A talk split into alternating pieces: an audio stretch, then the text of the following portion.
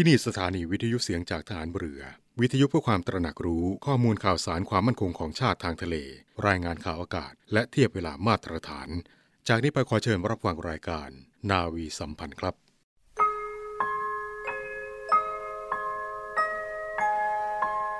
เราจะสืบสาร รักษา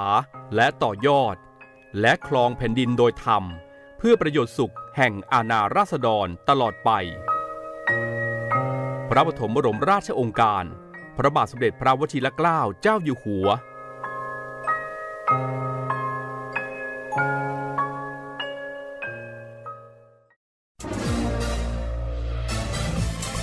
คุณกำลังฟังเสียงจากฐานเรือ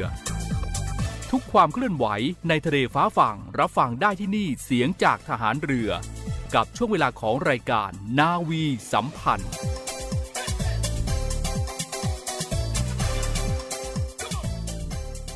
สวัสดีคุณผู้ฟังทุกท่านครับด้วยเวลาของรายการนาวีสัมพันธ์ในเช้าวันนี้แล้วครับ7โมงครึ่งถึง8โมงเราจะมาพบกันเป็นประจำทางสถานีวิทยุในเครือข่ายเสียงจากทหารเรือ ช่วงเวลา 30 นาทีกับรายการจะมีสาระข่าวสารที่น่าสนใจนำมาฝากให้กับคุณผู้ฟังได้รับฟังกันในทุกๆเช้า พบกันในวันนี้วันพุธที่ 27 เมษายน 2565 อยู่กับผมจ่าเอกปฏิพลเช่นเคยครับ รายการนาวีสัมพันธ์วันนี้มีสัมภาษณ์พิเศษจากกรมแพทย์ทหารเรือมาฝากกันอีกครั้งหนึ่งนะครับ โดยในวันนี้จะเป็นการให้ความรู้เรื่องของโรคระบบทางเดินปัสสาวะผิดปกติ หรือโรคชำรั่ว ซึ่งผู้ที่จะมาอธิบายในเรื่องนี้ก็คือนาวาเอกนายแพทย์สนธิเดชศิวิไลกุลศัลยแพทย์ระบบทางเดินปัสสาวะ โรงพยาบาลสมเด็จพระปิ่นเกล้ากรมแพทย์ทหารเรือ ท่านได้ให้เกียรติกับทางรายการในวันนี้ครับ พร้อมแล้วก็เชิญติดตามรับฟังการสัมภาษณ์พิเศษในครั้งนี้ กับช่วงแรกของรายการได้เลยครับ สวัสดีค่ะ ต้อนรับทุกท่านเข้าสู่ช่วงพิเศษของทางรายการในวันนี้นะคะ มีอีกหนึ่งเรื่องราวสุขภาพที่มาฝากคุณฟังกันอย่างต่อเนื่องค่ะ เรื่องราวสาระดีๆ ด้านสุขภาพที่ในแต่ละสัปดาห์เราก็จะมาพูดคุยกันถึง โรคที่สามารถดูแลรักษาตัวเองได้ หรือว่าจะใช้เป็นประโยชน์ในการดูแลคนในครอบครัวคนที่เรารักได้ต่อไป ซึ่งวันนี้เรื่องราวที่หยิบยกมาฝากคุณฟังกันเป็นเรื่องราวของโรคระบบ ทางเดินปัสสาวะผิดปกติโรคทางเดินปัสสาวะ หรือโรคช้ำรั่ว ซึ่งได้รับเกียรติเป็นอย่างสูงค่ะ จากคุณหมอนาวเอกนายแพทย์ สนธิเดชศรีวิไลกุล หรือคุณหมอยูโรนะคะท่านเป็นสัญญาแพทย์ ระบบทางเดินปัสสาวะ จากโรงพยาบาลสมเด็จพระปิ่นเกล้ากรมแพทย์ทหารเรือ ท่านกรุณาให้เกียรติมาร่วมพูดคุยกับเราในวันนี้ค่ะ สวัสดีค่ะ ครับ สวัสดีครับ ค่ะเบื้องต้นขออนุญาตเรียนถามคุณหมอกันนะคะเราจะมาทำความรู้จักถึงระบบกระเพาะปัสสาวะของคนเราว่า มีการทำงานเป็นอย่างไร มีความสำคัญต่อระบบขับถ่ายในร่างกายเป็นอย่างไรนะคะ ว่ามีความเกี่ยวข้องกันอย่างไร ในส่วนของระบบต่างๆ ทั้งระบบสมอง ระบบประสาทและระบบปัสสาวะ เรียนเชิญให้คุณหมอช่วยอธิบายถึงกระบวนการทำงานของระบบปัสสาวะในร่างกายมนุษย์ เรียนเชิญค่ะ ครับ อธิบายแบบให้มองเห็นภาพง่าย ๆ แล้วก็เข้าใจกันง่าย ๆนะครับ ถ้าเราดูในเรื่องของโครงสร้างของระบบปัสสาวะของมนุษย์ก่อนเนี่ย เราก็แบ่งเป็นทางเดินปัสสาวะส่วนบน กับทางเดินปัสสาวะส่วนล่าง ส่วนบนก็จะประกอบด้วยไต กรวยไต ท่อไต ในส่วนทางเดินปัสสาวะส่วนล่างก็จะประกอบไปด้วย กระเพาะปัสสาวะ ท่อปัสสาวะ รวมไปถึงอวัยวะสืบพันธุ์ ไม่ว่าจะเป็นเพศชาย เพศหญิง ก็อาจจะมีส่วนสัมพันธ์กับทางเดินปัสสาวะส่วนร่างในบางโรคได้นะครับ อันนี้พอเราเข้าใจโครงสร้าง เดี๋ยวเราลองมาดูว่า แล้วการทำงานในการปัสสาวะของคนปกติเนี่ยมันทำงานยังไง ซึ่งส่วนใหญ่ตรงนี้ก็ ขออนุญาตโฟกัสไปที่ระบบทางเดินปัสสาวะส่วนล่างเลยนะครับ ก็คือประกอบด้วยกระเพาะปัสสาวะกับท่อปัสสาวะนั่นเอง ทีนี้กระเพาะปัสสาวะคนเราเนี่ย ผมอยากให้มองภาพเหมือน จริง ๆ เหมือนแค่ถังถังน้ำใบหนึ่งเหมือนลูกโป่งก็ได้ครับ มันก็จะมีหน้าที่แค่กักน้ำเก็บน้ำเพราะงั้นมันจะกักน้ำเก็บน้ำได้ มันก็ต้องมีการยืดตัวที่ดี แล้วมันก็จะต้องมีการบีบตัวที่ดี ในขณะเดียวกันตรงส่วนที่เป็นท่อปัสสาวะ ซึ่งในผู้ชายกับผู้หญิงก็อาจจะมีความแตกต่างกันบ้าง เพราะว่าท่อปัสสาวะในผู้ชายก็จะยาวกว่าของผู้หญิง รวมถึงก็อาจจะมีเรื่องของกล้ามเนื้อหูรูด มีในเรื่องของต่อมลูกหมากอะไรเข้ามาเกี่ยวพันอีกบ้างนะครับ เพราะฉะนั้นตรงส่วนของท่อปัสสาวะเนี่ยก็จะทำหน้าที่เหมือนวาล์วน้ำละงั้นถ้าคนไหนที่วาล์วน้ำที่ดี มันก็จะต้องปิดแน่นตลอดเวลา เพราะฉะนั้น ตั้งแต่คอปัสสาวะ ลงมาที่ท่อปัสสาวะ ก็จะต้องปิดแน่นได้นะครับเพราะฉะนั้นคือระบบคร่าวๆเกี่ยวกับการปัสสาวะหนึ่งครั้ง ทีนี้มันก็ไม่ใช่ทำงานแค่นี้ครับ เพราะว่าร่างกายของมนุษย์เราทั้งระบบเนี่ยมันก็คงจะต้องมีส่วนสำคัญก็คือเรื่องของระบบสมอง เพราะฉะนั้นขบวนการปัสสาวะหนึ่งครั้งเนี่ยผมบอกว่าสมองเป็นตัวสั่งการใหญ่ ไขสันหลังของเราเปรียบเสมือนสายไฟใหญ่ ที่จะต้องนำกระแสประสาทผ่านลงมา แล้วก็จะต้องมีสายไฟย่อยที่ออกมาจากไขสันหลัง วิ่งไปที่กระเพาะปัสสาวะ วิ่งไปที่หูรูดหรือท่อปัสสาวะ นี่คือขบวนการที่เกิดขึ้นแบบครบวงจรใช่ไหมครับ ในขณะเดียวกันมันก็จะมีขาขึ้นด้วย เพราะฉะนั้นพอเราลองนึกถึงตัวเองฮะเวลาเราปวดปัสสาวะกระเพาะปัสสาวะเรายืดถึงจุดจุดหนึ่งเนี่ยมันก็จะส่งกระแสประสาทวิ่งตามไขสันหลังไปที่สมอง สมองส่วนหนึ่งก็รับรู้ว่าโอ้เต็มแล้วก็ส่งผ่านอีก part อ,อีกส่วนหนึ่งลงมาผ่านตามไขสันหลังเช่นกัน แล้วก็บอกว่าโอเค บีบตัวนะกระเพาะปัสสาวะ ท่อปัสสาวะคลายตัวนะ นี่ก็จะครบวงจรการปัสสาวะหนึ่งครั้งที่สมบูรณ์แบบครับค่ะนั่นก็เป็นเรื่องราวการทำงานของระบบกระเพาะปัสสาวะ ดังที่คุณหมอได้กล่าวไปฟังคะ ซึ่งก็จะแบ่งออกเป็นทั้งสองส่วนใหญ่ ๆ ด้วยกัน รวมทั้งก็จะมีความเกี่ยวเนื่องกับระบบประสาท ระบบสมอง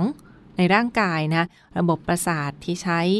ในการสั่งการและระบบสมองสั่งการในร่างกายผ่านมายังกระเพาะปัสสาวะต่างๆ ดังนั้นถ้าส่วนใดส่วนหนึ่งผิดปกติไป หรือเสียหายไปก็อาจจะส่งผลกระทบต่อวงจรของร่างกายได้เช่นเดียวกันค่ะ และทีนี้ค่ะขออนุญาตมาพูดคุยกันถึงอีกหนึ่งอาการของโรคจากกระเพาะปัสสาวะ หรืออาการช้ำรั่ว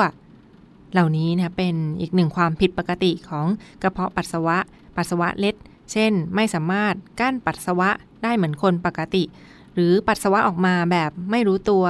น้ำปัสสาวะไหลออกมาเป็นครั้งคราว หรือตลอดเวลา กั้นไม่ได้เหล่านี้ค่ะ ก็เรียนถามคุณหมอว่าถึงอาการช้ำรั่ว จริง ๆ แล้วคือความผิดปกติอย่างไรและเมื่อไรควรจะไปหาคุณหมอเรียนเชิญค่ะ คำถามที่ว่าเมื่อไรควรมาหาแพทย์เนี่ย ผมว่าจากประสบการณ์ที่ทำงานอยู่ตรงเนี้ย ผมว่าคนไทยเรามีปัญหานิดนึง คือพอมีปัญหาอย่างเงี้ยค่อนข้างจะอาย ค่อนข้างที่จะกว่าจะตัดสินใจมาพบแพทย์เนี่ยบางทีก็ปล่อยให้มันเนิ่นนาน หรือบางทีตัวโรคมันก็ดูแย่มากขึ้นกว่าที่ควรจะเป็นนะครับ เพราะฉะนั้นผมว่าปัญหาหลักตรงนี้ก็คือเมื่อไหร่ควรมาพบแพทย์ ก็คือลดความอายค่ะของตัวเองลงให้ได้ก่อนะแล้วก็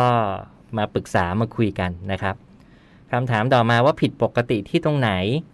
ก็เหมือนที่อธิบายไปก่อนหน้านี้นะครับ ก็คงอยากให้มองโฟกัสแค่ 2ส่วนก็คือ 1 ตัวกล้ามเนื้อกระเพาะปัสสาวะ อาจจะมีปัญหาในการกักน้ำเก็บน้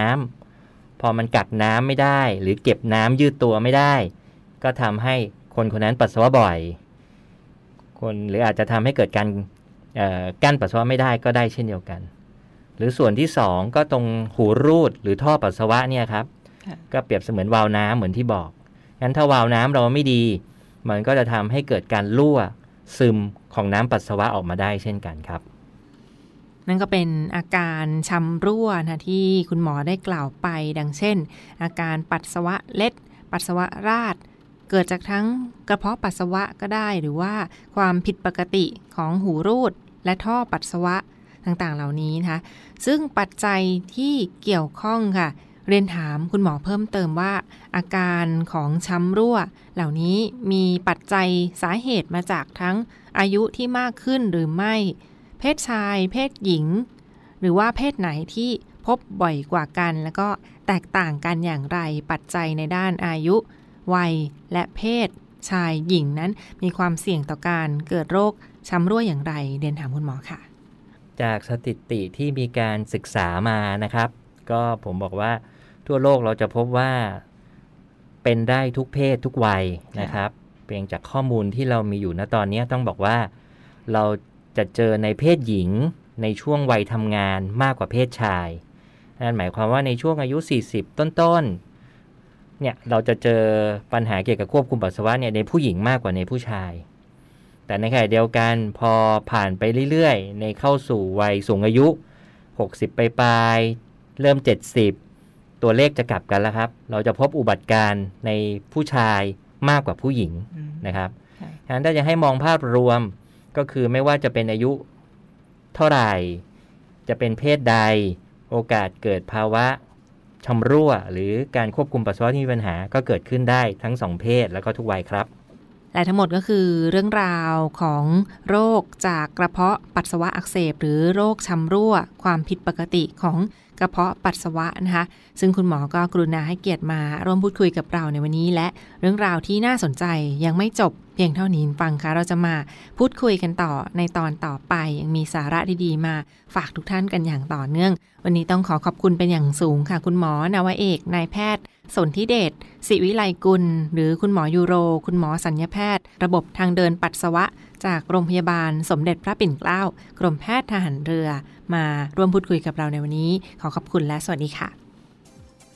และนั่นก็เป็นการสัมภาษณ์พิเศษเรื่องโรคระบบทางเดินปัสสาวะผิดปกติ จากนาวเอกนายแพทย์สนธิเดชศิวิไลกุลศัลยแพทย์ระบบทางเดินปัสสาวะ โรงพยาบาลสมเด็จพระปิ่นเกล้ากรมแพทย์ทหารเรือครับ ครั้งหน้าจะมีการสัมภาษณ์จากกรมแพทย์ทหารเรือในเรื่องของโรคอะไรที่น่าสนใจ สามารถติดตามรับฟังได้ในรายการนาวีสัมพันธ์ครับ ในช่วงนี้ไปพักกันก่อนสักครู่ช่วงหน้าพบกับในวีอัปเดตกับคุณอาร์มพีรวัตร มาดูกันครับว่าวันนี้คุณอาร์มมีเรื่องราวอะไรมาอัปเดตให้เราฟังกันบ้างครับ มาร่วมเป็นส่วนหนึ่งในการป้องกันและปราบปรามการทำความผิดเกี่ยวกับความมั่นคงของประเทศกับกองทัพเรือพบเห็นเว็บไซต์และการทำความผิดเกี่ยวกับความมั่นคงของประเทศ แจ้งเบาะแสได้ที่ cybercrime@navy.mi.th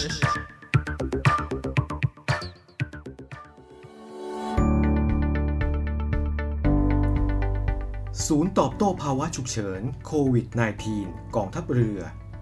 วังนัน วังเดิม กำลังพล คนต้นแบบ New Normal 6 ขั้นตอนการล้างมืออย่างถูกวิธี ขั้นตอนที่ 1 ฟอกสบู่ด้านหน้าฝ่ามือ และง่ามนิ้วมือด้านหน้า ขั้นตอนที่ 2 ฟอกสบู่หลังฝ่ามือ และง่ามนิ้วมือด้านหลัง ขั้นตอนที่ 3 ฟอกสบู่ที่นิ้วชี้ นิ้วกลาง นิ้วนาง นิ้วก้อย โดยกำรอบนิ้วแล้วหมุนวนไปจนถึงปลายนิ้ว ขั้นตอนที่ 4 ฟอกสบู่บริเวณฝ่ามือและปลายนิ้วมือ ถูวนประมาณ 3-4 รอบ ขั้นตอนที่ 5 ฟอกสบู่ที่นิ้วโป้งทั้งสองข้าง โดยกำรอบนิ้วโป้ง แล้วหมุนวนไปจนถึงปลายนิ้ว ขั้นตอนที่ 6 ถูรอบๆ ข้อมือทั้งสองข้าง โดยถูวนไปมาประมาณ 3-4 รอบ กำลังพลกองทัพเรือรวมสู้ภัยโควิด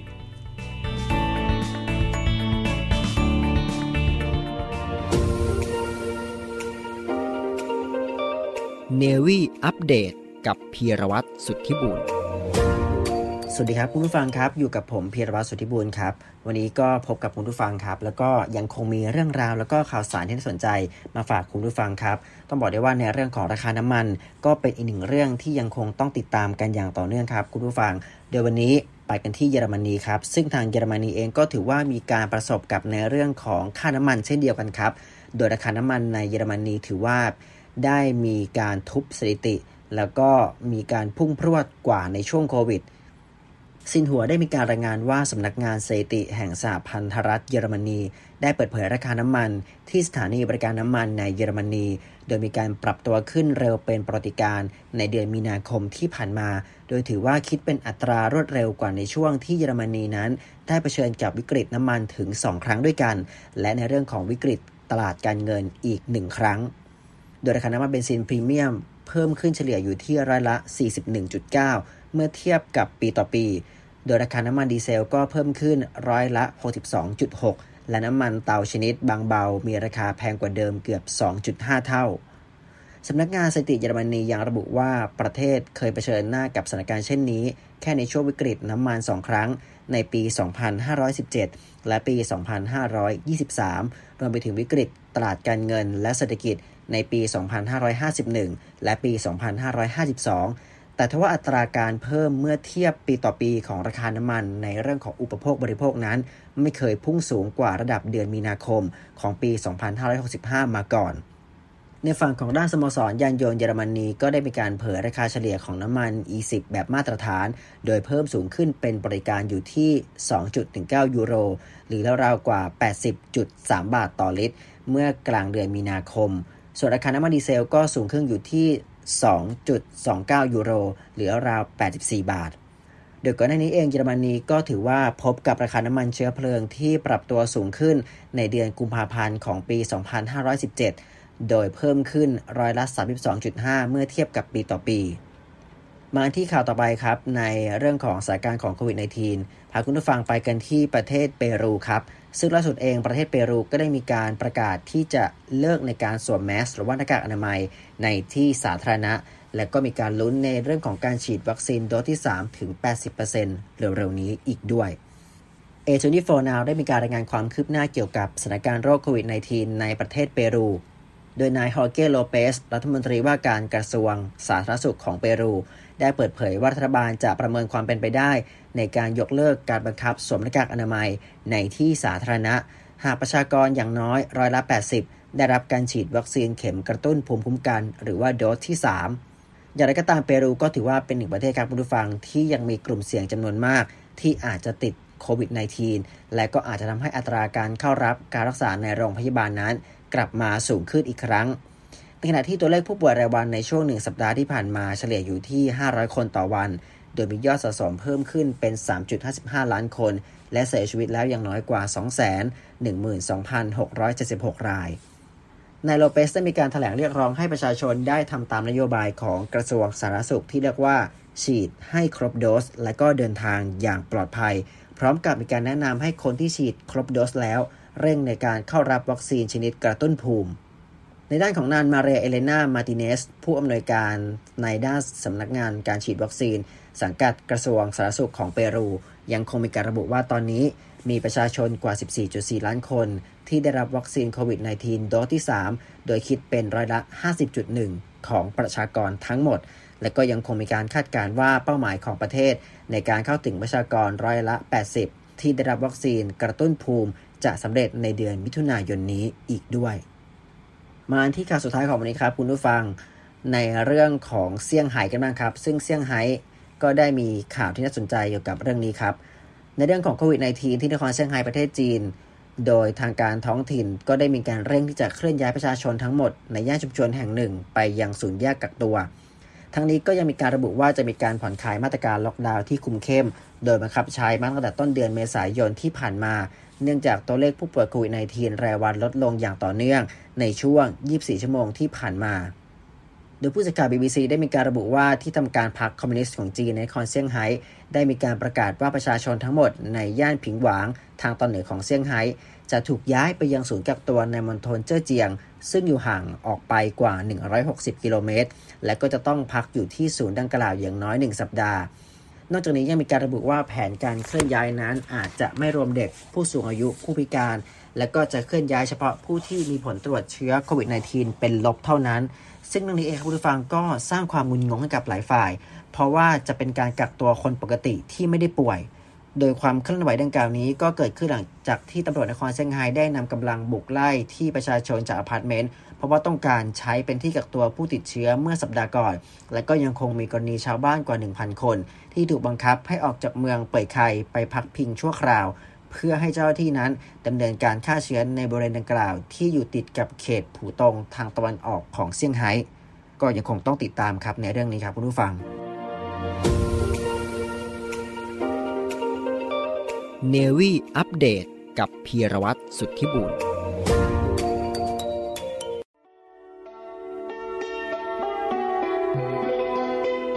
เนื่องในวันอภกรครบรอบ 99 ปี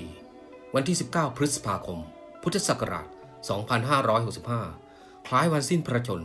พลเรือเอกพระเจ้าบรมวงศ์เธอ พระองค์เจ้าอาภากรกิติวงศ์กรมหลวงจุมพรเขตอุดมศักดิ์องค์บิดาแห่งทหารเรือไทย โรงพยาบาลอาภากรกิจวงศ์ ฐานทัพเรือสตหีบ ขอเชิญร่วมเป็นเจ้าภาพ ทอดผ้าป่ามหากุศล เพื่อจัดซื้อเครื่องมือแพทย์ จัดเป็นกองทุนสงเคราะห์สงฆ์อาพาธและผู้ป่วยยากไร้ เพื่อเป็นการทำบุญ ถวายเป็นพระกุศลแด่พลเรือเอกพระเจ้าวรมวงศ์เธอ พระองค์เจ้าอาภากรเกติวงศ์กรมหลวงจุมพรเขตอุดมศักดิ์องค์บิดาแห่งทหารเรือไทย และอุทิศส่วนกุศลให้หล่อดวงวิญญาณของวีรชนฐานกล้า ตลอดจนดวงวิญญาณทั้งหลาย ร่วมบริจาคทำบุญได้ที่ ธนาคารทหารไทยธนชาติ บัญชีการกุศล โรงพยาบาลอาภากรเกียรติวงศ์ฐานทัพเรือสัตหีบหมายเลขบัญชี 3027 004 690 หมายเลขบัญชี 3027 004 690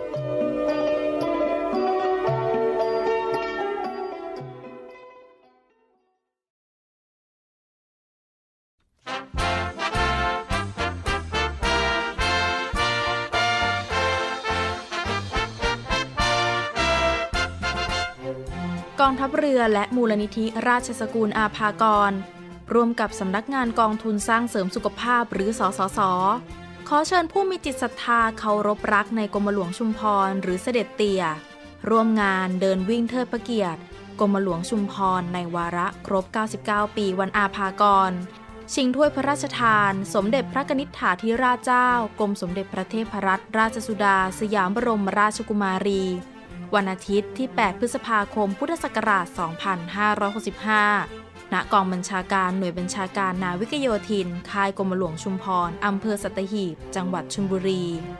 เปิดรับสมัครตั้งแต่วันนี้ถึงวันที่ 10 เมษายน พุทธศักราช 2565 เท่านั้น สนใจสมัครเข้าร่วมงานได้ที่เพจ Facebook เดินวิ่งเทิดพระเกียรติกรมหลวงชุมพร หรือโทรติดต่อสอบถามได้ที่เบอร์ 096 951 4895 และ Line แอด abhakara 2466 ตั้งแต่เวลา 9 นาฬิกาถึง 18 นาฬิกาค่ะ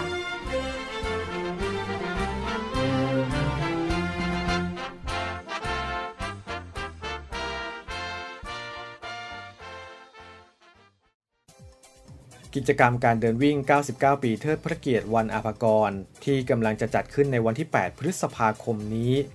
ได้มีการขยายระยะเวลารับสมัครถึงวันที่ 30 เมษายนนะครับ ซึ่งความเป็นมาของกิจกรรมนี้ครับ ก็เนื่องด้วยวันที่ 19 พฤษภาคม ในปี 2565 นี้ เป็นวันครบรอบวันสิ้นพระชน 99 ปี ของพลเรือเอกพระเจ้าบรมวงศ์เธอ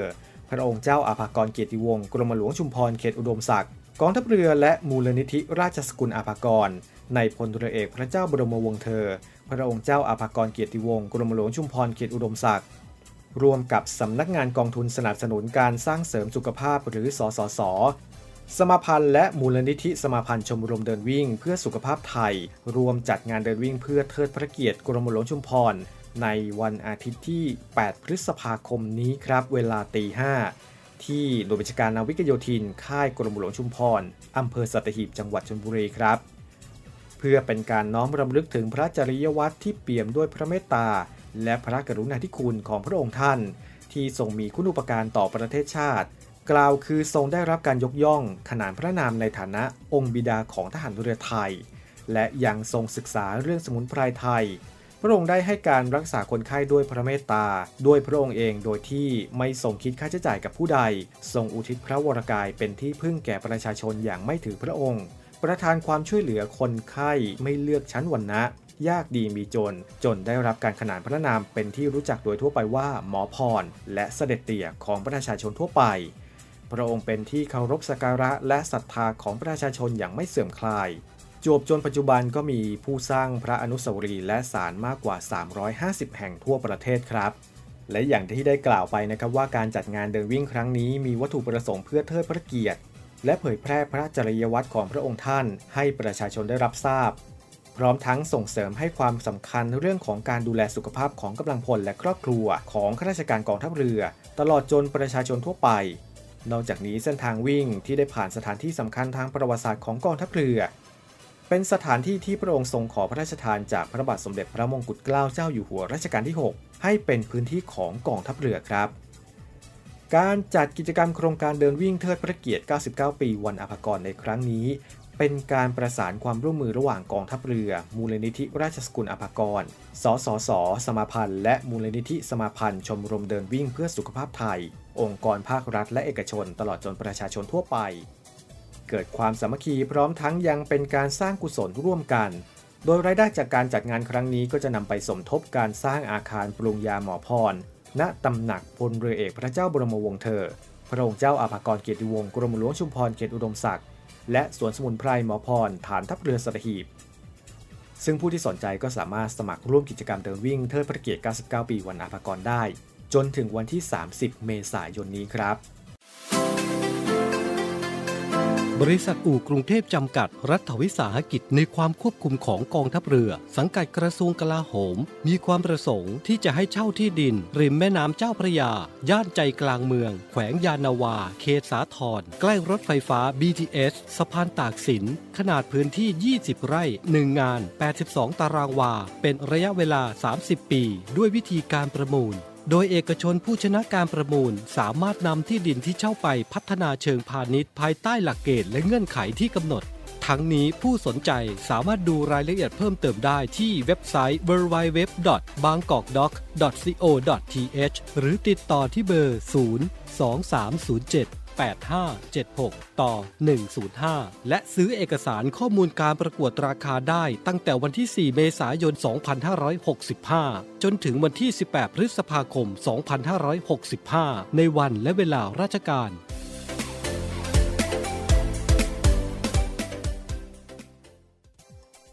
และทั้งหมดนั้นก็คือรายการนาวีสัมพันธ์ในเช้าวันนี้ครับ วันนี้หมดเวลาลงแล้วต้องลาคุณผู้ฟังไปก่อน แล้วพบกันใหม่กับรายการนาวีสัมพันธ์ในวันพรุ่งนี้สำหรับวันนี้สวัสดีครับ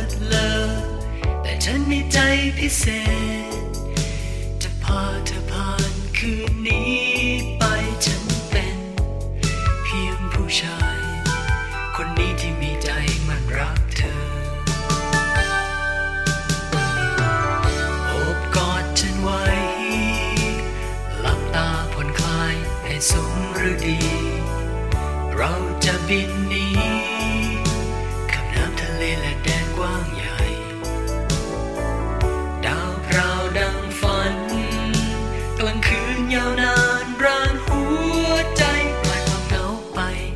ทอดทิ้งใจ รักจะพาแต่เราไปสองคน ฉันไม่ใช่คน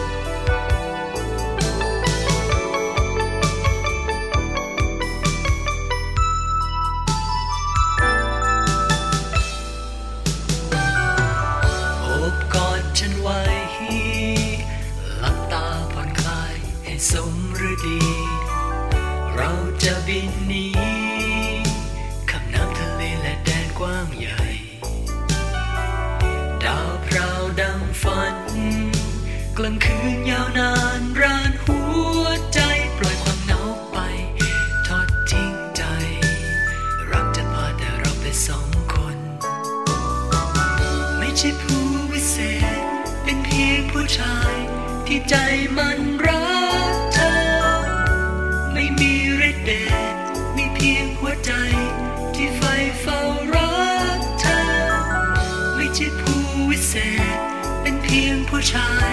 ที่ใจมันรักเธอ ไม่มีฤทธิ์เดชมีเพียงหัวใจที่ไฟเฝ้ารัก